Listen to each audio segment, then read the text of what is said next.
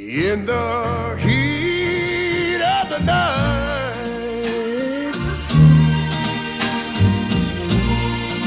seems like a cold sweat creeping across my brow. Yeah, in the heat of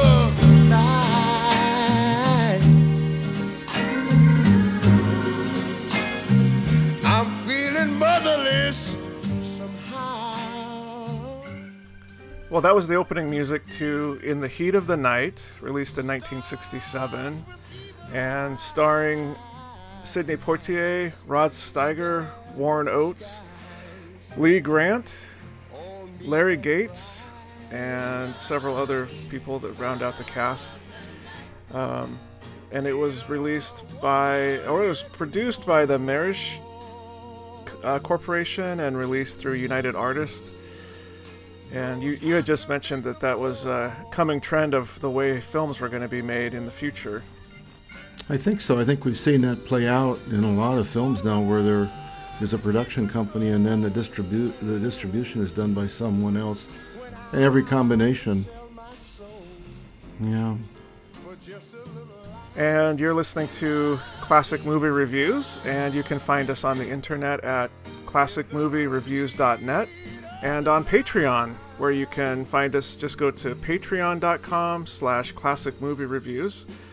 Uh, it's also our first in a series of movies that we're going to be covering that star black actors or black production uh, crews. We're excited to be talking about this movie. It's a very intense movie and also a, a very well regarded and, and highly awarded movie as well. It won several Academy Awards. So, this is Matt Johnson coming to you from what feels like really dark North Bend. I think we only have like eight hours of sunshine today. Oh, dreary. That's about what we Yeah. have. Yeah. And this is Bob Johnson in Los Angeles, welcoming you all back to uh, Classic Movie Reviews. And In the Heat of the Night, which was released in August of 1967, I went to see it in August of 1967 when I was uh, just about to start graduate school in Boulder. Huge success, both both critically and financially, and um, it holds up well after 52 years. And you watched it with some of the family who had not seen the movie before, so it'll be interesting to hear how they reacted. And we do want to, before we forget, we also want to on, thank our newest uh, Patreon subscriber. We want to say thank you so much to Bethany Barnson. She reached out and said that she listens to the show with a couple with uh, with three of her young children, and that's great. We love that you are able to do that. And one of the goals that we had uh, with the show was to keep it so that anybody could listen to it. You know, it was uh, anybody in the family could listen to it because I, I do enjoy listening to podcasts with my kids as well, and uh, not all podcasts are child friendly. That's for sure. So thank you so much, Bethany, for subscribing on Patreon, and we really do appreciate it. So, the, In the Heat of the Night uh, won the Academy Award for Best Picture. Um, it was uh, awarded that in early 1968. And listen to the competition that it had.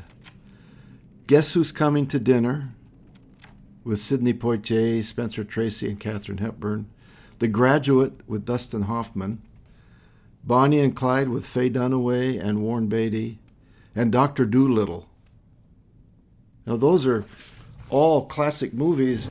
I would have been happy had any of them won. Oh, it's interesting that Sidney Poitier was in two of those movies. As Oh, he was, yeah, he was really, really on top of the, the game at that point. We talked a little bit about Doctor Dolittle uh, in one of our earlier episodes. Um, so that's interesting that that was one of the ones as well. And then just one other um, uh, award here to talk about for a second. Rod Steiger won the Best Actor award, and uh, he was up against Paul Newman in Cool Hand Luke, Spencer Tracy in Guess Who's Coming to Dinner, Dustin Hoffman in The Graduate, and Warren Beatty in Bonnie and Clyde. So it was a very competitive field and a very competitive year for awards. And this this movie, I think, won a total of five Academy Awards. What do you think about Rod, Rod Steiger winning the Best Actor and not Sidney Poitier?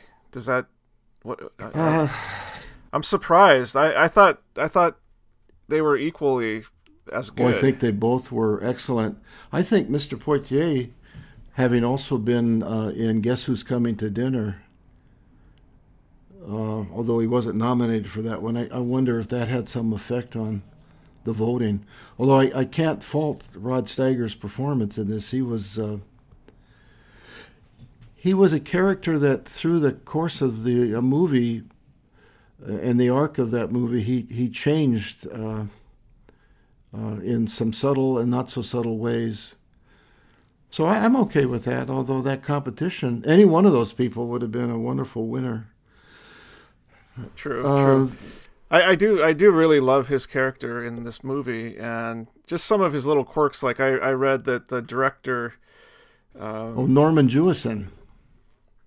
Yeah, sorry, the director Norman Jewison suggested that he be chewing gum, um, and Rod Steiger didn't like that idea at first, but then once he kind of got into it, he totally loved it and went through like 250 packs of gum during the filming of the movie, resulting in resulting in a lot of dental work from the sugar. Uh, I, I didn't know that. You know, Norman Norman Jewison uh, is is still uh, alive and well at 93, and he did so many wonderful movies over so many decades. It's hard to keep up with them all. Uh, Fiddler on the Roof, which we haven't reviewed, but we will in the future. Uh, a favorite of Nancy's and mine, Moonstruck, with Cher. Yeah, it's that's a, a great really movie. wonderful movie. He did about 20 films. Um, and, and I can't think of one of them that wasn't top top drawer. Really, an excellent uh, excellent, excellent director. In the heat of the night, man, I tell you, I, keep, I yeah. Well, I, I was, I was, uh, I'd never seen this movie before, and I was also aware that there was a TV series spin-off of it in the late '80s and early '90s, and I, I'm pretty sure I saw some episodes of that. Um, but I was amazed at how powerful this movie was today and oh, I think it totally has just as much power today as it would have back in the '60s. And I read that they there was uh, some creative accounting that went on when the production company was pitching this, because they were thinking that they weren't going to be able to distribute in the in the South, and so that was a pretty big chunk of market that they weren't going to be able to recover m- money from. And I, I then also read that actually, when it was screened in theaters in the South, that there weren't any issues. So it was maybe maybe not as widely distributed as it could have been, but that where it was distributed, it didn't seem to cause any issues. But this was a really volatile time. I think that's a very uh, early, early, early indication of how maybe mores were changing a bit but at that time, uh, in the 60s, both in Mississippi and Alabama, it was still very much a segregated, not only those states, but other places as well. But I can remember the, uh, the governor of Mississippi from 1960 to 1964, Ross Barnett, was, uh, he was avid that he would, there would never be any integration in Mississippi. Um, and that carried him to a victory and then in Alabama, George Wallace was governor there, not consecutively, but for a total of 16 years. And he was a very, again, a very strong segregationist. So I think it's a little surprising that it, that it fared well in the South. But also, it's a it's like a maybe a faint light at the end of the tunnel of getting a more open society and a more diverse uh, society. There are so many themes in this movie, Matt. I, I, I wrote down the ones that come to mind. Um, if I could take just a second, maybe that'll set the background for what we want to talk about. First, first of all, it's a, it's a murder mystery. At its at its uh, simplest, it's a procedural murder mystery. Then it's a uh, movie about black-white relations in a segregated environment and the culture that occurred in that area. It's about bigotry. It's about underage uh, rape. It's about uh, the, the issue of abortion, the white power structure, the resistance to change. Some of the incompetence in the in his uh, staff and other places. Uh, I mean, there's a lot going on. I remember a line that Lee Grant's character said in the first third of the movie. She's just had it with the whole thing. She's she, she and her husband were there from, I believe, Chicago. She says to Rod Steiger and the mayor that implement deal. What's all this Miss Colbert's been telling me about a, a cover-up arrest? No, ma'am, we ain't had no cover-up. In fact, we just dropped the charges for insufficient evidence. Miss Colbert, I told you he was nobody's man. I came by to make it as clear as I possibly can But I do not want that Negro officer taken off this case. Negro officer? Yeah, well, he, uh, he comes from up north, you see, and he was uh, kind of passing through. I don't care what he is. If it wasn't for him, your impartial chief of police would still have the wrong man behind bars. I want that officer given a free hand. Otherwise, I will pack up my husband's engineers and leave you to yourselves.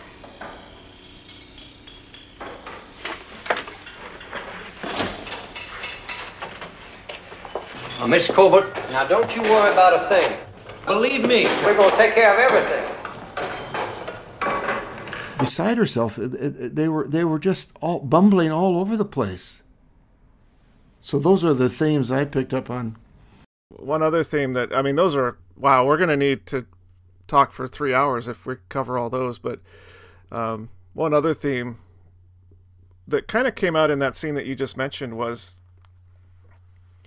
this idea that um, you can you can get so wrapped up in your preconceptions that you miss what's really going on and you know it, it was kind of set up to be like the endicott um, larry gates character endicott was gonna I mean, it was just sort of assumed that he was behind the murder because of this kind of struggle between the folks coming in from out of town to build this factory and the the established cotton industry there. But it turns out to to be something totally totally different and and in some ways much more um,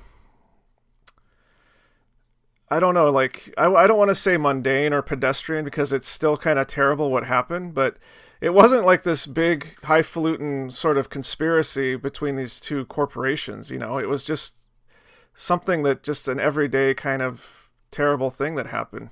Yeah, that's kind of what I was alluding to when I said it was sort of a straight ahead murder. It, it didn't get into some of the things that you thought might happen. And while we're talking about Mr. Endicott and his character, I, I would like to give credit to Larry Gates for playing that part so effectively because he had a long, long career in film. And, and, and he was as far away from that character in his real life as he could have been. But he was so believable in that, in that. It was just, I just wanted to shake him. You know, I, I was so upset by his behavior. Well, yeah, I think we only really see him in that one greenhouse scene, right? I think there's a quick scene of him when the uh, city council is meeting at the implement implement dealers. Early on, they're talking about what what are they going to do, and I think he's there, but he, he doesn't have anything or very much to say. I was I was absolutely riveted at the edge of my seat in that whole scene at the in the greenhouse. I was that was Wow. Yeah. No. No wonder it was nominated for Best Picture. It, it, wasn't it. Wasn't it something when uh, uh, uh, Mr. Tibbs finds that particular kind of uh, plant food, and he it's the same one he talked to the sheriff, the the police chief about earlier, and he and he he says it, and Steiger looks at him like he like a light bulb went on in his head. What he was doing. It was, yeah. it's like. well, and. I, Mr. Tibbs, Virgil was like three steps ahead of those two guys. You know, like he, I think he already knew that that's what he was going to find. And boy, did he want to get even and... with uh, Endicott. Ooh. You better damn well clear out, and I mean fast. What about that big speech you gave me this morning? I didn't know you were going to slap any white man, least of all Endicott. All right, Give me another day. Two days, I'm close. I can pull that fat cat down. I can bring him right off this hill. Oh, boy.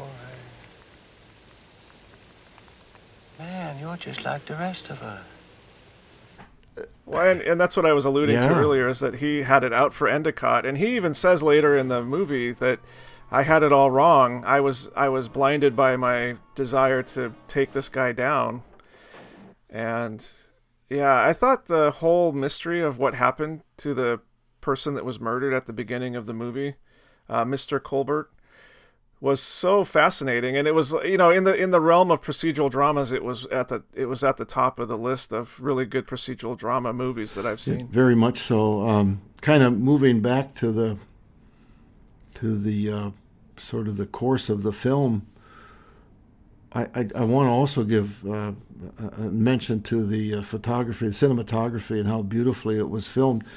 When it opens up and they show that kind of early morning little town with the train signals going, that was a beautiful way to set the stage for that community and what it what it looked like. It was really well done, and Yeah, the cinematography was awesome. It was so so well done and uh, I just I, I thought about that in one particular scene where the police are chasing who they think is the murderer through the forest, through the woods, and then out onto that Yes. bridge.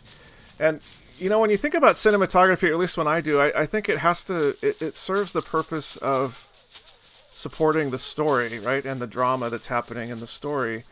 And that's a perfect example. Like I think in a film school, you could show that sequence and say this is really how cinematography supports the story because it, it shows kind of like a pulled back view and then you go into the woods but it's still kind of like on a tripod the camera is but uh, like a tracking shot and then it's a handheld shot and you're fall it's like you're you're with the guy running through the woods and it sort of builds up this pacing and this tension and then as he's kind of coming out of the woods it pulls back again and it's another tracking shot and then when he's going across the bridge, it's pulled way, way back, and you just see this little dot I running know. across this giant bridge, and, and it just gives you this feeling like there's no way in, in heck that he's gonna be able to get across that bridge before he gets caught. And then and then you then you cut to a scene of Rod Steiger's character just sitting in his sitting casually in his police car, chewing his gum, just kind of waiting for him to get on the bridge. And I laughed and I said. The only thing that would make that scene better is if he had like a cup of coffee that he was drinking because he's just kind of out hanging out waiting for this guy. waiting for the thing to unfold. Well, it's it's a credit to an A plus uh, cinematographer Haskell Wexler. I mean, the, the the production crew on this film was was top quality all the way through. Just and it shows in the scenes. Um, the, the, one other character that what I wanted to talk about one of the actors Lee Grant, who played uh, the wife of the murdered man, Mister uh, Colbert, had a had a long career, but sadly, from 1952 until 1964, she was blacklisted. And I won't go into all the background of that, but it wasn't her particular approach, but uh, she had made a eulogy to defend someone, and then she would not testify before the House Un-American Activities Committee about her husband's wh- whatever he was alleged to have done, and because of that, she appeared in what at the time was a uh, rabid anti-communist paper called Red Channels, and then she was she was basically out of film for kind of the prime part of her career. She's still alive. She's still she's in her 90s and living in uh, New England somewhere, but she was excellent in the film in a in a fairly small part, but very well played. Especially when she was in that hotel room, and you could tell she was just in utter shock. She just she didn't know what to do. She didn't know what had happened. She couldn't understand it, and she didn't want to be. Well, the the the that scene when she finds out uh, where Mr. Tibbs tells her that her husband is dead was another one of these like really powerful your seat kind of scenes. And the way that they interacted with each other was so realistic to me. And the fact that she pulled away from him but not because he was a black man, but just because I think she was in shock, and she she did let him kind of help her find a place to sit, and then she asked if she could just be alone for a few minutes because I think she just needed to kind of process what she just heard. How is she taking it? Chief had to leave before she got here. She don't even know it yet.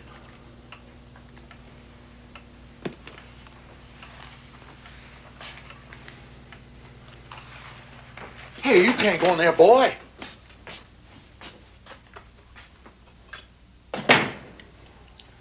Mrs. Colbert? Where's my husband?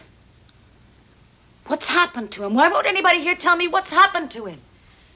Why won't anybody here tell me what's happened to him? I have a right to know if he's hurt, if he's been in an accident. I want to know if my husband is all right. Your husband is dead, Mrs. Cooper. I just love that scene. It was she was so amazing in that in that, just really really great. Yeah, she, in the very first movie that she ever did, I believe it was 1951, in a movie called The Detective with Kirk Douglas. She had a supporting role. She was nominated for Best Supporting Actress in that first film role that she ever did. That's how strong uh, her acting, uh, her talent was. It kind of gives you. I mean, I'm glad you brought up this. Uh, what happened with her, kind of like you said during the prime of her career, when she could have been making more movies like this, you know. And I, I think it just it's a shame that so many talented people were blacklisted and so many talented people did have their careers cut short and for what you know it's just it's it, it this movie is really relevant today in a lot of ways Oh, even even when totally. you think about what the what was really going on at the time with these people in totally their lives relevant Yeah. with the, with current uh, events, um, and and a significant departure, in my view, from the films, say in the 1930s and 40s, in terms of their treatment of of black uh, actor, black characters. This this is really. Uh, and and it was in the same year in the same uh, group as Guess Who's Coming to Dinner. So you, you see this shift, at least for me, a shift in, in how uh, entertainment is, is beginning to uh, have a whole different view as they make films and television shows.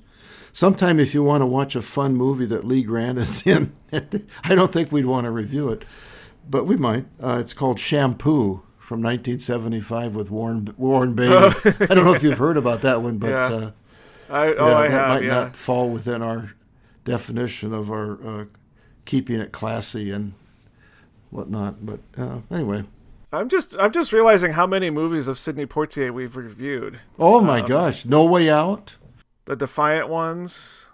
Lilies of the Field. I'd love to watch Guess Who's Coming to Dinner. That's such a good movie. Well, we we've got all the time in the world to do that. Um, and he plays different characters in each one. Totally Bra- Blackboard Jungle. Didn't we do Blackboard Jungle Uh, too? if we didn't, we should. We should.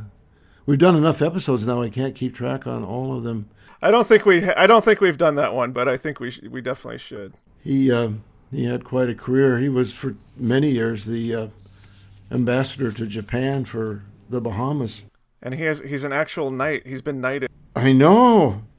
There's so many films he's done. Like uh, one that is overlooked sometimes, the "Cry the Beloved Country" from 1951 about apartheid in South Africa. But anyway, uh, the film "In the Heat of the Night." Should we kind of wander through it, saunter through it, from the, the plot standpoint? There's so much to talk about in this movie. The other theme that is, is really incidental to the film is, but it's at the very, very end of passenger train service in the U.S. I defy anybody to make that connection where uh, Mr. Tibbs was coming from one place, waiting in Sparta, Mississippi, to catch a train to Memphis. Those days ended in the late '60s, so it, it was it, it was also a kind of the end of an era when it came to that passenger service. And can you think of a more uh, dangerous place to wait for a, a train than that that little town? That's a that's a terrible stopover for him. I mean, yeah. So the movie starts off with the train pulling into Sparta, Mississippi. It was actually filmed in Sparta, Illinois, because Sidney Poitier would not go into Mississippi. He'd had a couple really I'd say, near death experiences there at the hands of racists. So he gets off the train and is just kind of waiting for the next train. And then we cut to a scene where there's this guy, uh, this police officer driving through town late at night, and he creepily slows down, turns his lights, lights off, and pulls up next to this house where he can see there's this woman inside in her kitchen, totally naked, uh, drinking like a Coke or something.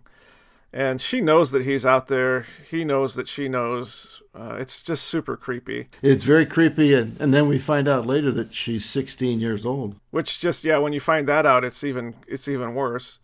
And then he continues on his kind of patrol and finds a dead man in an alleyway, kind of right around dawn, I would say. I think it was like five o'clock in the morning or something.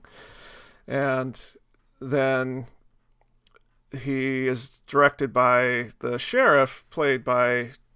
Well, he's not sheriff; he's police chief. I guess is the right term there. Yeah, he's the he's the chief of police. Yeah, yeah. Gillespie is his character's name, played by Rod Steiger, to to go out and, and canvass town and see if he can find anybody suspicious.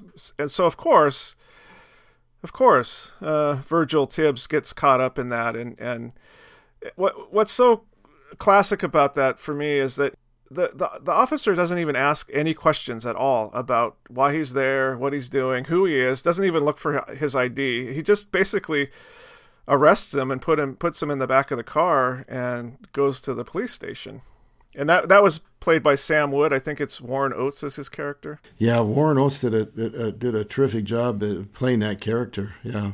Oh right, it's Warren Oates playing yes. Sam Wood. Sorry, I had that backwards. Yeah, the arrest would uh, would be uh, at, thrown out within seven seconds, just by the way he did it. Well, and, and, and we find out within about seven minutes that, you know, Virgil is a police officer from Pennsylvania, and Gillespie, the police chief, just loses it. What? Yes. Did you question this man before you brought him in? No, sir. Do you mind taking a look at that?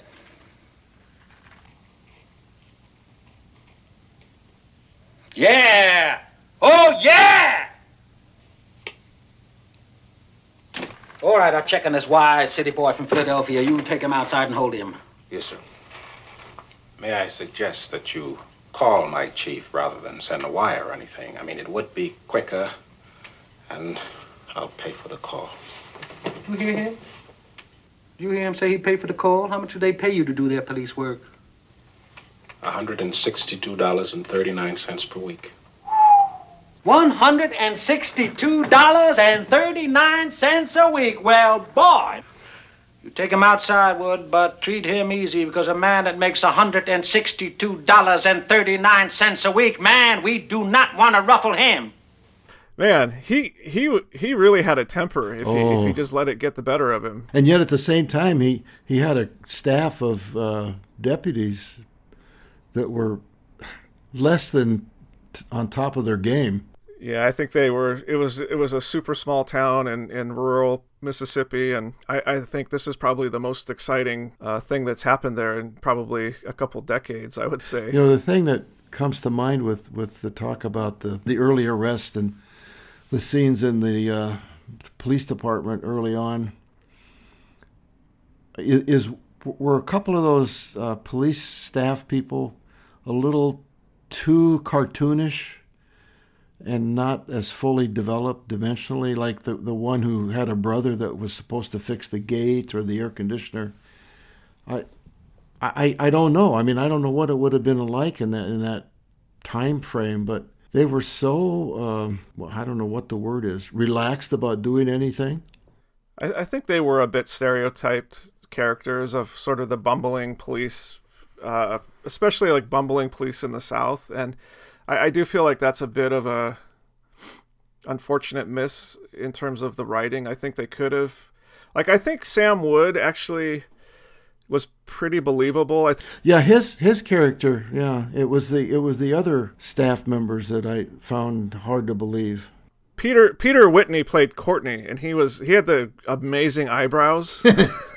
Was he the one whose brother never fixed the gate? Yeah. Yeah, he was a bit cartoony, and then uh, there was a couple other people that had smaller parts that were a bit cartoony. But I thought, in terms of the main characters, uh, Warren Oates, I thought did a good job because my take on him was that he was just a, a go getter. Like he really wanted to impress the chief, and eh, but he wasn't too smart in terms of like procedure and what was okay to do and what was not okay to do. It's just sort of uh, flying by the seat of his pants uh, most of the time. And and through the course of the film, a little bit later on, we find out that the former police uh, chief was uh, quite an unusual character as well, and probably didn't demand much from his staff in, in terms of performance and competence.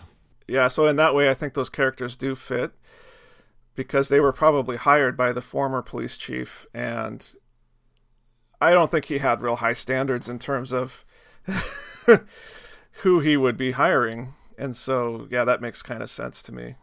When I saw this film in 1967, these minor characters really didn't play much on, on my mind as I watched it because I was so engrossed with the interaction between Poitier, Steiger, uh, Grant, the mayor, Endicott, it, uh, these others sort of I don't remember too much about my reaction to them. Our introduction to the characters was really, really good. Um, we we immediately know that Sam Wood is is probably driven more by emotion than logic. You know, he he, he doesn't stop to think about what he's doing. He just does some yeah. stuff, which kind of comes out later as well. And then uh, Virgil is very calm and cool and collected. He doesn't say anything. He doesn't like escalate the situation. He's just very sort of like patient and we get that really quickly. And then Gillespie is sort of blustering, but also you get the idea that he's pretty smart, you know, and he's he's a thoughtful person at the same time.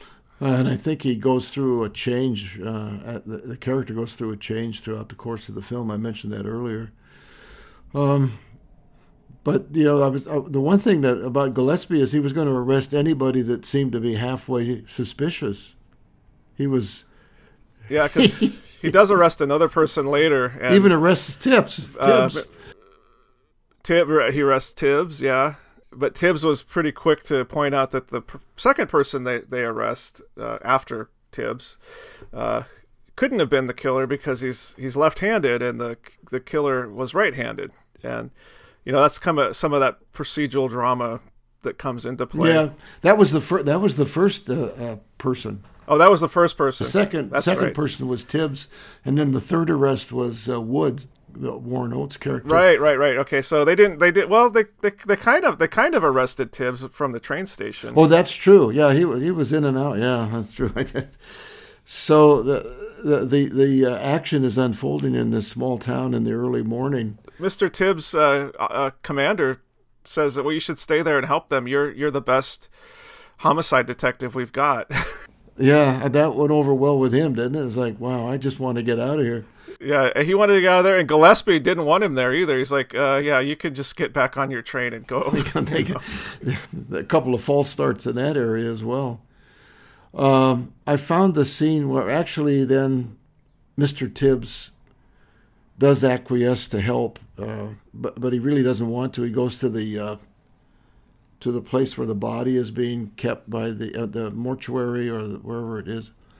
And boy, those two guys in in there were really couldn't understand why this guy was why Mr. Tibbs was there.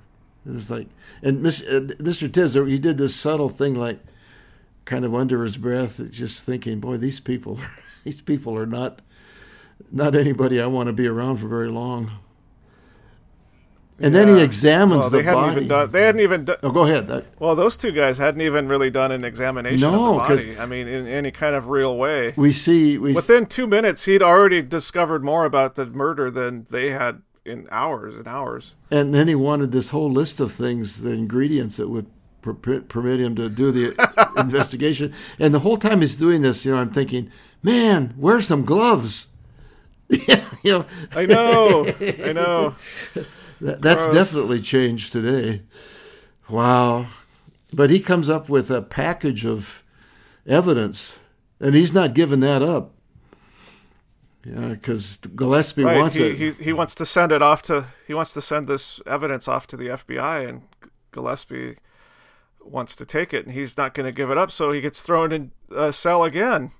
Mr. Tibbs does because he he's obstructing justice or something like that, and and then but Mr. Tibbs kind of plays it off as that the sh- the police chief threw him in there on purpose so that he could talk to this other suspect. Yeah, he did a masterful And- job of of of com- becoming some kind of a trusted person to the first arrestee.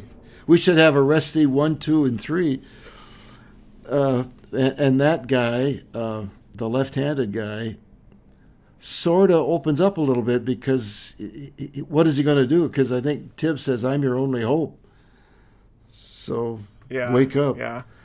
Well, and he and yeah, so he gets a couple leads from from this guy. And I'm trying to find One of them was to this guy. one of them was to a woman. Oh, Well, I was going to say this guy that's that first that's in the cell. Who? Which? Which guy is that? I've lost track. Is that Packy? No, I think it's Packy. gonna say that it is. I think it's Packy, played by Matt Clark. Yeah. I think so. I'm looking at my notes But- here. There's so many characters here. but we, we this is where this is where sort of the complexity of the story starts to unfold because he he in, in, intimates that there's something else going on here and it, it might involve Dolores and it might involve Sam, Sam Wood and that he should go talk to this woman in town who does abortions kind of you know on the on the down low like nobody's really Yeah. supposed to know about this And that character. that- that woman was played by go ahead I was just going to say that the cellmate was was not Packy. It was uh, Orbist, Oberst, played by Scott Wilson. He's the left-handed guy. Ah, okay. Okay. Keeping my uh, character Glad you straight. figured that out. And and then a little later in the film, Mr. Tibbs goes to visit the uh, the woman. Mama Oh, Caleba Yeah, by Beah played by Beah Richards. Um oh, but before that happens, um Mr. Tibbs and uh, the sh- the police chief are kind of hanging out at, at Gillespie's house, and and I thought that whole scene in the living room of Gillespie's house was fascinating because it just revealed so much about his character and how he was so alone there and yeah. kind of like yeah and then and then it was and then it was interesting because uh, mr tibbs Vir- virgil sort of made a comment that was like i guess taken as he was feeling sorry for gillespie and gillespie just lost it and says don't i don't need your pity. And i thought that was a powerful another powerful scene. And a lot of those lines were kind of ad-libbed between the two of them i was reading. I, I believe that that could easily happen because they're they're on set and they're they're relaxed in those chairs, and they would, they would, they're so both so professional and experienced that they could do that. And then we need to backtrack a little further because we still haven't spoken about uh, an earlier scene where the police chief and Mr. Tibbs go to visit Endicott. oh right Remember Yeah. when they're still thinking that there's some connection there, and they go to Endicott's house, and the scene going through that cotton field. The the uh, Gosh, that could have been like from 150 years ago, except Oh. for those those tractors. and, and here's Tibbs in the in the police department car, and and uh, the workers looking at him like as suspicious of him as they are of Endicott. Uh, but they they I think Gillespie said something uh, said something to him like um, to to kind of say like you're one of the lucky ones or something. yes And it, it kind of kind of intimating that you know you, you you got out of this situation or or something. That's kind of how I took it anyway. they pull up in front of that mansion that Endicott has. Man, oh man, that was like right out of Gone with the Wind. The look of that place. Oh, that that was definitely like a plantation house, right? From Yeah. from the days when there was slavery there. Yeah. Absolutely. and Yeah, and and they're there because uh, Virgil, Mr. Tibbs, uh, has an idea that well, two things. One, he, he thinks that there's a lead there because he thinks that uh, Mr. Colbert had been to visit Endicott, and he thinks that Endicott might have been the one that killed him. And he's bound and determined to find evidence to incriminate Endicott because he, he wants Yeah. to bring this this essentially like a plantation owner. He wants to bring him down. we're, we're bouncing around a little bit, but another thing that uh, Tibbs did was he thoroughly uh, examined the uh, Lincoln convertible that Colbert was driving, and he found all kinds of things that the police or, or the forensic people had not even looked at. There was blood on the there was blood on the front seat, there, on the passenger side, and he found this plant food or uh, I think that's what it was uh, on the carpet, and that's when he got the idea that he needed to go to Endicott because he knew it went went together with the kind of flowers that he was thinking that Endicott grew. What struck me about the scenes in the greenhouse, there were actually two two Endicotts. The first Endicott is the gracious, uh, powerful. Uh, many decades uh, owner of the plantation and forebears owners of the plantation, and treating Tibbs and Gillespie like you know, I don't know, like they were. He had to deal with them, and he did it in a kind of a differential way. Differential way. With the with the ask, you know, do you want something to drink and all that, and then it changes when he realizes that they're there to question him his demeanor is Oh, completely different. Yeah, just like boom, he's he's in he's into his other self, and he's not going to have anything to do with that. And then we get that famous confrontation. Yeah, where where Endicott slaps uh, Mr. Tibbs and Mr. Tibbs slaps him right back, and that's just as shocking today as it was, I'm sure, in the theater at the time. And it's it's the slap itself is not; it's the context within which the slap hap- occurs that I think is Yeah. why it's shocking. And and uh, I I because remember he even says that he even says that if the former sheriff would have taken Tibbs out back and shot him if if he'd done that, uh, and I believe it. There was a time when I could have sh- had you shot. I think is the line. I remember being in the theater in 1967 when that occurred, and everybody in the theater was full, jumped. I mean, it was just boom. It was so unexpected. And we all felt like Steiger's character, like, why did I just see what I saw? And then there's actually another Endicott. When the two of them leave, when Tibbs and, and Gillespie leave, Endicott turns to the camera and breaks down because I think he realizes it's going to be a much different time now. And his power and control is going to be somewhat weakened. And uh, I think they close out that scene with him crying. That was a that was an incredible performance by him. Oh, Mr. Um, Gates did that. Yeah. Larry Gates. Yeah. yeah. Because it shows like this this total wide range of emotions and the fact that they ended it with him crying. I I read that a little bit differently. I kind of took that as he had just experienced something that he thought he would never ever experience in his life and i think it just completely turned his world upside down and his ego was kind of crushed at that point like i guess it is similar to what you're saying but i think it was a much more personal sort of affront to his worldview than a realization that he didn't have power anymore. I think it was more like i don't think he ever ever thought that a black man would slap him like that. Like it just would it's just so far outside of his realm of what he could have ever imagined. And that was so incredibly powerful that whole scene because of that.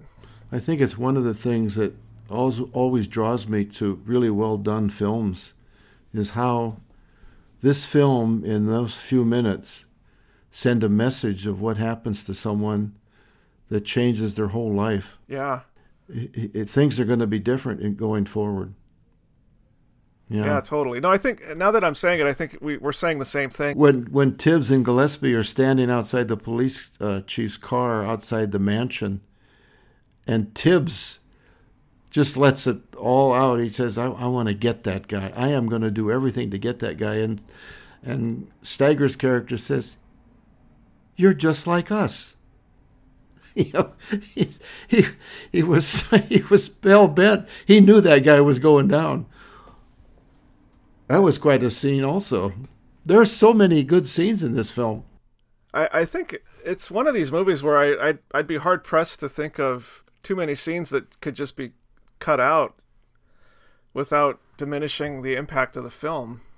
I, I, I think there's a few kind of goofy scenes with the with the deputies that maybe could be taken out. Um, kind of joking around with the one guy about his brother. I don't know that that added a lot to it. But yeah, or when the um, three deputies and the two patrol officers came back in and they were they were joking back and forth. I, I, I think the director wanted to set a certain style to that office, and and, and, and I guess that's what he was after there. Uh, and we do have a, a very dangerous scene for Mr. Tibbs when those four uh, local men chase him to this abandoned railroad yard. And it's only by uh, a couple of minutes that he's saved by the police chief who shows up. Uh, and, and I think that's a scene where we see Gillespie's character beginning to change even more.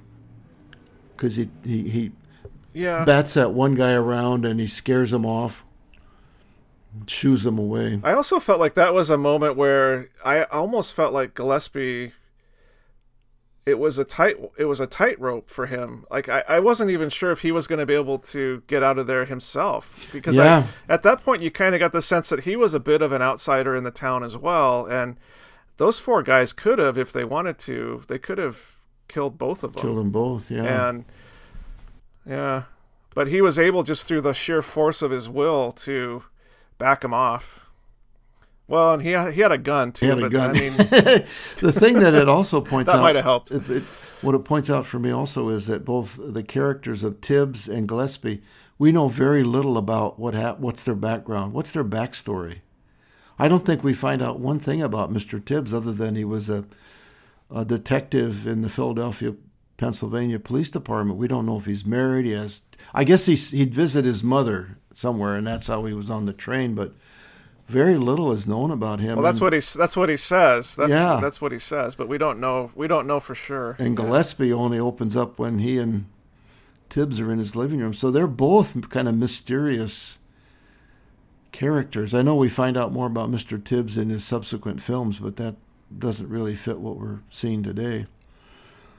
So that scene is is Yeah, I- uh, powerful. I- and didn't you love that old Plymouth that they were using to chase him with those fins? That thing looked like it'd take off. Oh my gosh! I remember those. Yeah, that thing was huge. Probably eight miles to the gallon. There was a funny scene. There was a funny scene when Mr. Tibbs gets dropped off by Gillespie to uh, this mechanic that lives outside of town. Oh, yes. Uh, this is a, another black black family that lives outside of town, and uh, the mechanic. I don't know if I'll be able to find his that actor's name. Um, But he did say that if he oh, I did. Khalil Khalil Khalil Bezaleel. Bezaleel. Khalil Bezaleel. Yeah, there it is. Plays Jess. Yeah, and and he asks uh, Mr. Tibbs, "Well, where are you going to be staying?" And and he goes, "Well, I guess I'll get a place in the motel in town." And he just starts laughing, like that's not going to happen. Good luck with that. And Yeah. he just says to his wife, "We've got a guest." Yeah, that's My take on that was that th- there's nobody, there was nobody in town that was going to rent him a room. That he he better just stay here. That was another theme going on the segregation at the time in public accommodations. Um, I guess that um, I I don't want to get into the ending of the movie too much because it's such um, it's such a well crafted third act, but it reinf- the ending for me reinforced the fact that it was a uh, a murder mystery by the characters that were involved in that. I know Mr. Tibbs is there, but the other people, it, it it's it, it's it's it doesn't fit what I thought was going to happen when I watched the movie for the first time. It was just really different. No. Really without different. without saying exactly what happens, I I will just say that I love that he is able to resolve the situation using his brains Oh, and yes. he his his his quick thinking and i mean there's there's a moment where you're like oh this is it like he's gonna get killed here there's no way he's gonna get out of this and and he does and that was really cool and i love the ending scene where uh, he and gillespie are at the train station and they have kind of a moment where they're equals you know like and and they're kind of almost like friend friends with each other at that point too Yeah. What was the parting line that Gillespie said to Tibbs as he got on the train? Take care of your, watch out. Take care of yourself or watch out. Yeah. And he's carrying Um, his I suitcase. wanna- we only- There's, he's carrying his suitcase too. That's a symbol of a of a change for the white. Oh, totally. Yeah, police chief to Gillespie's, be carrying. Gillespie's carrying. Yeah. Um, I did want to. I did want to mention that I thought that um, Beah Richards did a really great job as that woman who lived in town and was going to help the other woman have an abortion. I thought that was an interesting scene Very much so. because she was saying that she she didn't believe that Mr. Tibbs would arrest her. You wouldn't do that to me, she says, and I think it puts him in an interesting position of well, would he do that? You know, like what where do his loyalties lie? You know. You're going crazy out of your mind. Now listen, hear me good, Mama. Please. Don't make me have to send you to jail. Lot you care. There's white time in jail and there's colored time in jail. The worst kind of time you can do is colored time. Child, you promise. Give me understanding. I got used to better. You won't take it away.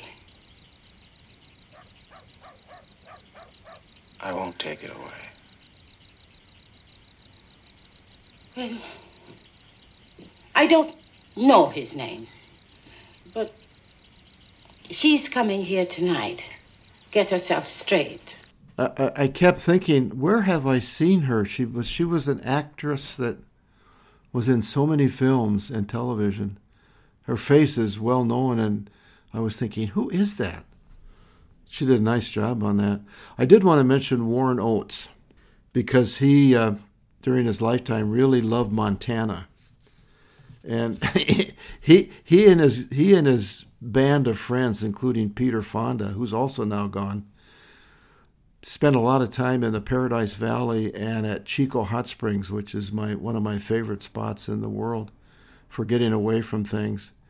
He was in a couple of films that, that I really enjoy. Stripes, remember Stripes with uh, Oh yeah, yeah, yeah. from 1981 with Bill Murray, and then the Wild Bunch. He was a, one of the Wild Bunch crew from the film, the 1969 film. Uh, really excellent actor, but he died at the age of 53, mainly through kind of lifestyle issues. Anyway, what a movie! What a Well, I, movie! I, I, I don't want to go too much into this particular character, other than to say uh, that um, James Patterson's Mr. Purdy was a real creep. oh, oh, and that restaurant. Wasn't he the guy that worked at the at the restaurant? Oh. And he was like, the place was like a roach Oh. infested. Oh, it was gross. As far as I could tell, the uh, uh, patrol guy Woods was the only customer that ever went in that place. That was awful. So, I, even I have not eaten in a place that looked like that, and I've had some wild experiences in parts of the country with sort of borderline restaurants. Nothing like that, though. Yeah, he was really creepy. Oh, man. Very creepy. He, he did a good job playing a real creepy guy. Really creepy guy. So- Um, yeah, so I guess we should probably wrap this up. This is a really dense movie, and I, I'm not sure that we totally did it justice, but I, I think we covered some really good themes and some highlights from the movie. I would just add that anyone who has not seen this film would really, really enjoy watching it. I'm sure it's just so timeless and and as important today as it was 52 years ago. So, my rating for it is a 10. That's one of these easy ones for a 10 is f- for me as well. Yeah. Definitely. And I, we shouldn't we shouldn't end without mentioning the music. The music is Oh, yeah, the music. I almost Yeah, I did wanna mention that it's too. So well done, Quincy Jones. In the heat of the night, just the music fits the mood perfectly.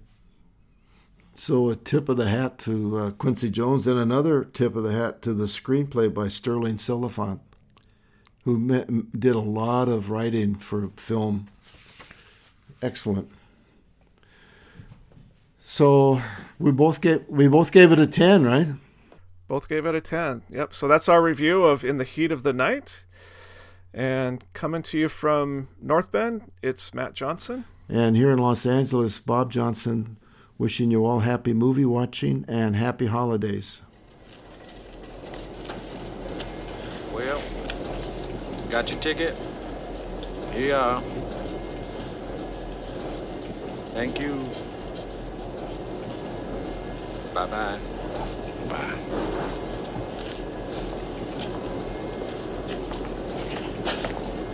Virgil.